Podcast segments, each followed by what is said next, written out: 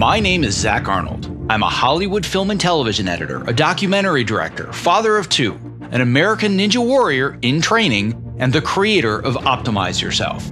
For over 10 years now, I have obsessively searched for every possible way to optimize my own creative and athletic performance, and now I'm here to shorten your learning curve. Whether you're a creative professional who edits, writes, or directs, you're an entrepreneur, or even if you're a weekend warrior, I strongly believe you can be successful without sacrificing your health or your sanity in the process. You ready? Let's design the optimized version of you. Hello, and welcome to another episode of the Optimize Yourself podcast. Whether you're brand new to the show or you're a seasoned vet, it would mean the world to me if you took just one minute to share this episode with a friend or a colleague who could benefit from what you learned today. And don't forget to also click the subscribe button in your podcast app of choice, because the more subscribers we have, the more that iTunes and the other platforms recognize this show, and thus the more people that you and I can inspire to step outside their comfort zones to reach their greatest potential. And now, on to today's episode which is a special episode where I provide my articles in audio form so you have the opportunity to walk and listen instead of sit and read if that's your preference. My hope is that you're going to use this opportunity to get up and step away from your chair for the next 20 minutes or so and build the habit of moving more throughout your workday. The following is a reading of my article titled The Five Things You Must Do When Writing Cold Emails If You Want a Response, which can be found at optimizeyourself.me slash email tips.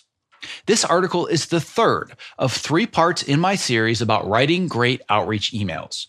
If you would like to download all three parts, as well as a bonus checklist to help you craft your next cold email, you can download my brand new Insider's Guide to Writing Great Outreach Emails for free at optimizeyourself.me slash email guide.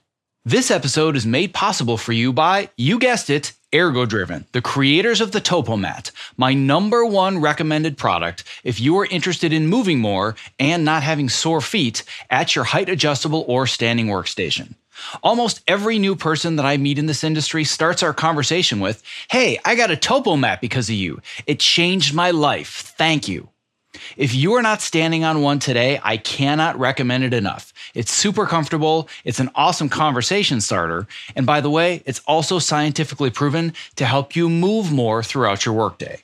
To learn more and get your Topo mat, visit optimizeyourself.me slash topo. That's T O P O. At this point, I'll assume from part one that you understand why writing cold emails is the most important soft skill that you must master, especially if you're an introvert. And I'm also going to assume that if you read part two, you are no longer making the five most common mistakes when people write cold outreach emails. Now that you're ready to focus all of your energy on writing an amazing cold outreach email that could potentially get you a lunch meeting, a shadowing opportunity, mentorship, a job interview, or even your next gig, do you actually know how to get a response to your cold email? More importantly, does your message have a purpose? Or are you desperately crossing your fingers, hoping that if you send enough messages, well, somebody will eventually respond and they'll discover you just cuz? To reiterate what I said in part two of this series, the objective of your first cold email is to get a response and start the conversation. That's it. But if you want a response, you're going to have to earn it. The front door technique. There are few moments more despised than the knock from a door to door salesman. But guess what? If you're sending somebody an unsolicited cold email, that's exactly what you are to their inbox. And it's most likely why you feel so awkward reaching out to strangers because you're selling them something that they didn't ask for, i.e., you. You don't have an appointment. This person has no idea who you are, and you might be catching them at the worst possible time.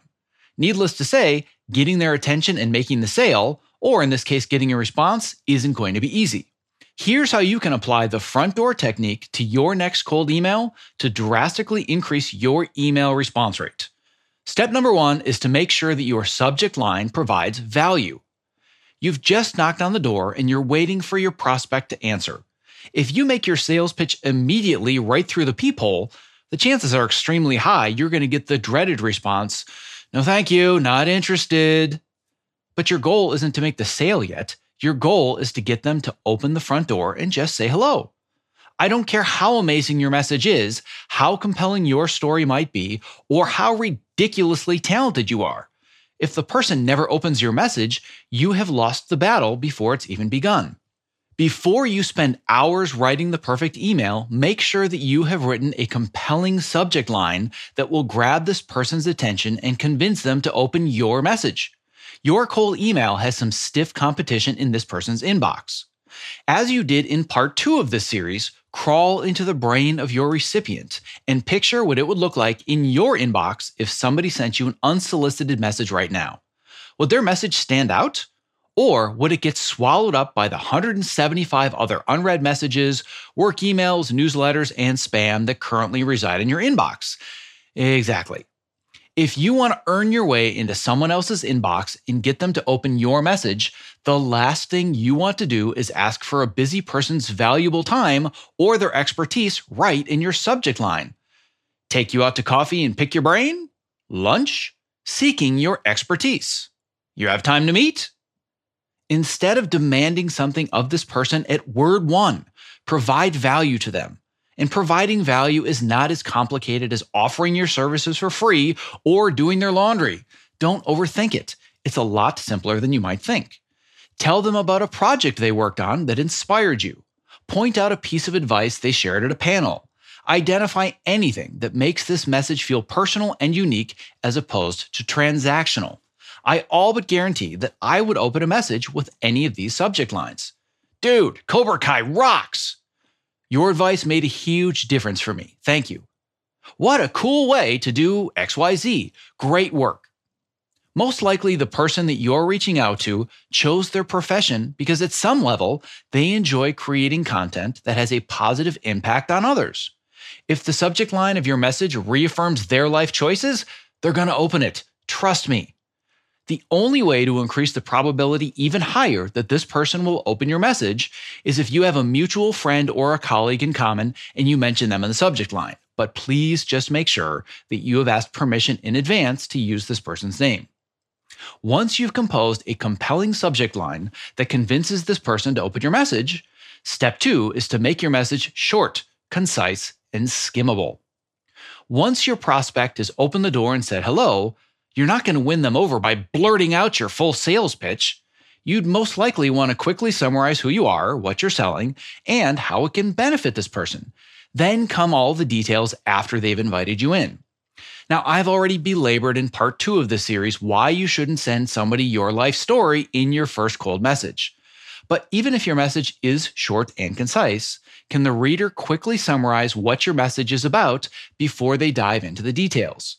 If you send one giant block of text from top to bottom, it's simply not skimmable. And if they can't skim it quickly to understand the point of your message, the chances are you're going to end up in the someday pile at best and more likely the trash. Remember, the goal of your first message is just to get a response.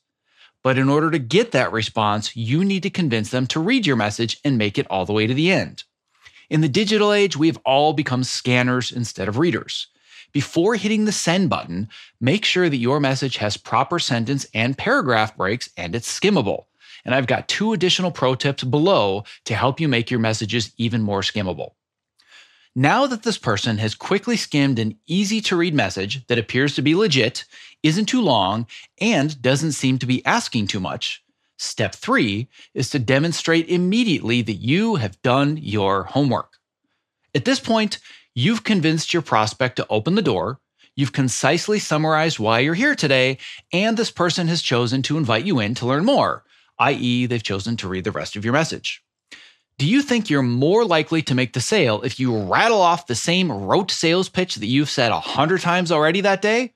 Or do you think you're more likely to make the sale if you first demonstrate your understanding of this one person and their unique needs? One of the most common mistakes that I see in outreach messages is the tendency to introduce yourself immediately in the first paragraph and sell, sell, sell. I know how desperately you want this person's attention, but they are much more apt to continue reading your message if you double down on the value that you provided in the subject line. The key in your opening paragraph is to make it abundantly clear your message is not a template and that you have done your homework on this person. Don't just generically mention something like, I'm a big fan of your work. Instead, provide details that only you would be able to share by investing time and effort into learning more about this person. The wrong approach. Love your podcast. The right approach. I absolutely love your podcast, specifically your episode with Scott Davis, where he talks about how he learned to write better outreach emails. And man, his Joe Walker story was priceless.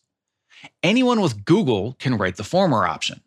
Only someone who has invested their time into learning more about me and my work can write the latter option.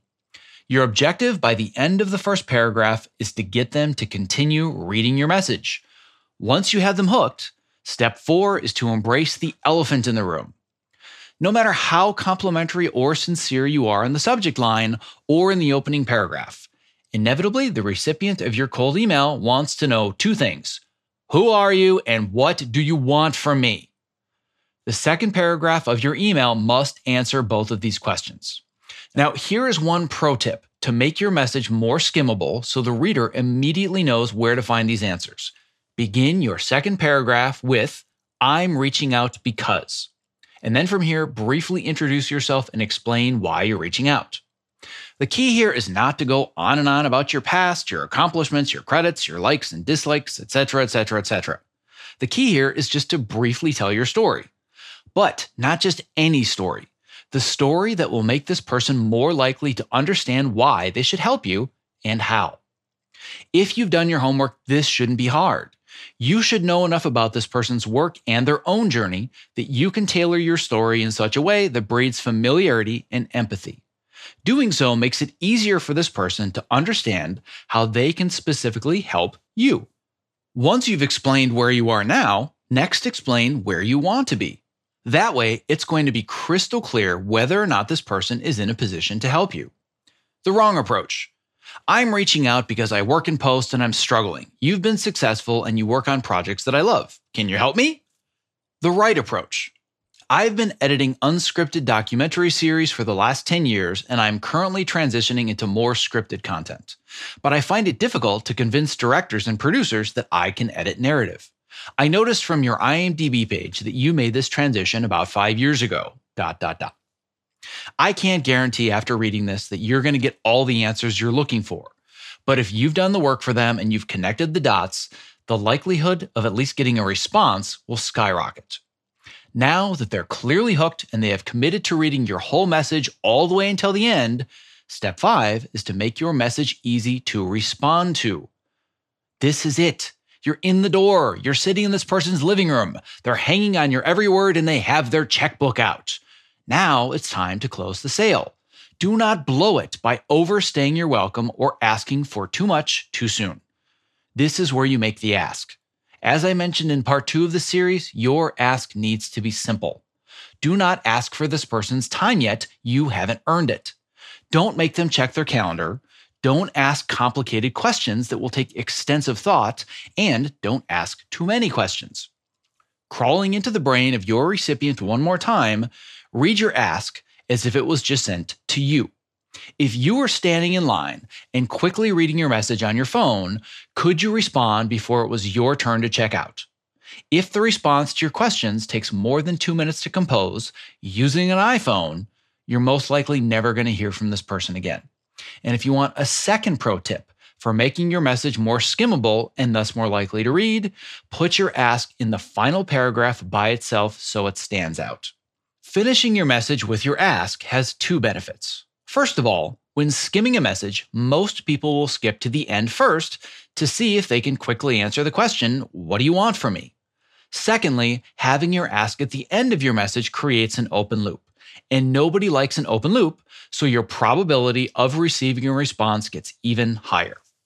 Now, finally, to summarize, if you want someone to respond to your cold email, you have to earn that response one sentence at a time, by number one, having a compelling subject line that provides value and gets them to open your message. Number two, writing a skimmable, easy to read message gets their attention and opens the door for them to read on without it interrupting their busy day. Number three, doubling down on your value in the opening paragraph and demonstrating that you've done your homework gets them to read beyond the first two sentences. Number four, clearly explaining who you are, what you want, and why you reached out to this specific person helps them understand how they can help you. And number five, finishing with a clear, concise, and brief ask makes it brain dead easy for them to respond quickly and start the conversation. Step outside your networking comfort zone. I say this with zero hyperbole. Your career depends on your ability to write compelling and engaging cold emails. I get that as an introvert, putting yourself out there to people you admire and want to work with is terrifying. But if you are tired of showing up to networking events and walking away empty handed because you didn't meet anyone new, or the people you did meet frankly can't help you, then cold outreach is the most important soft skill you must master if you are seeking advice about the next steps in your career, you're looking for mentorship, or you've identified a potential dream project that you would love to be a part of. Plus, you can do it from home in your pajamas. I hope you enjoyed the reading of my article, The Five Things That You Must Do When Writing Cold Emails If You Want a Response, which can be found at optimizeyourself.me slash email tips. This article is the third of three parts in my series about writing great outreach emails. If you would like to download all three parts, as well as a bonus checklist to help you craft your next cold email, you can download my brand new Insider's Guide to Writing Great Outreach Emails for free at optimizeyourself.me slash email guide. Thank you for listening. Be well. This episode was made possible for you by, you guessed it, Ergodriven, the creators of the Topomat, my number one recommended product if you are interested in moving more and not having sore feet at your height adjustable or standing workstation.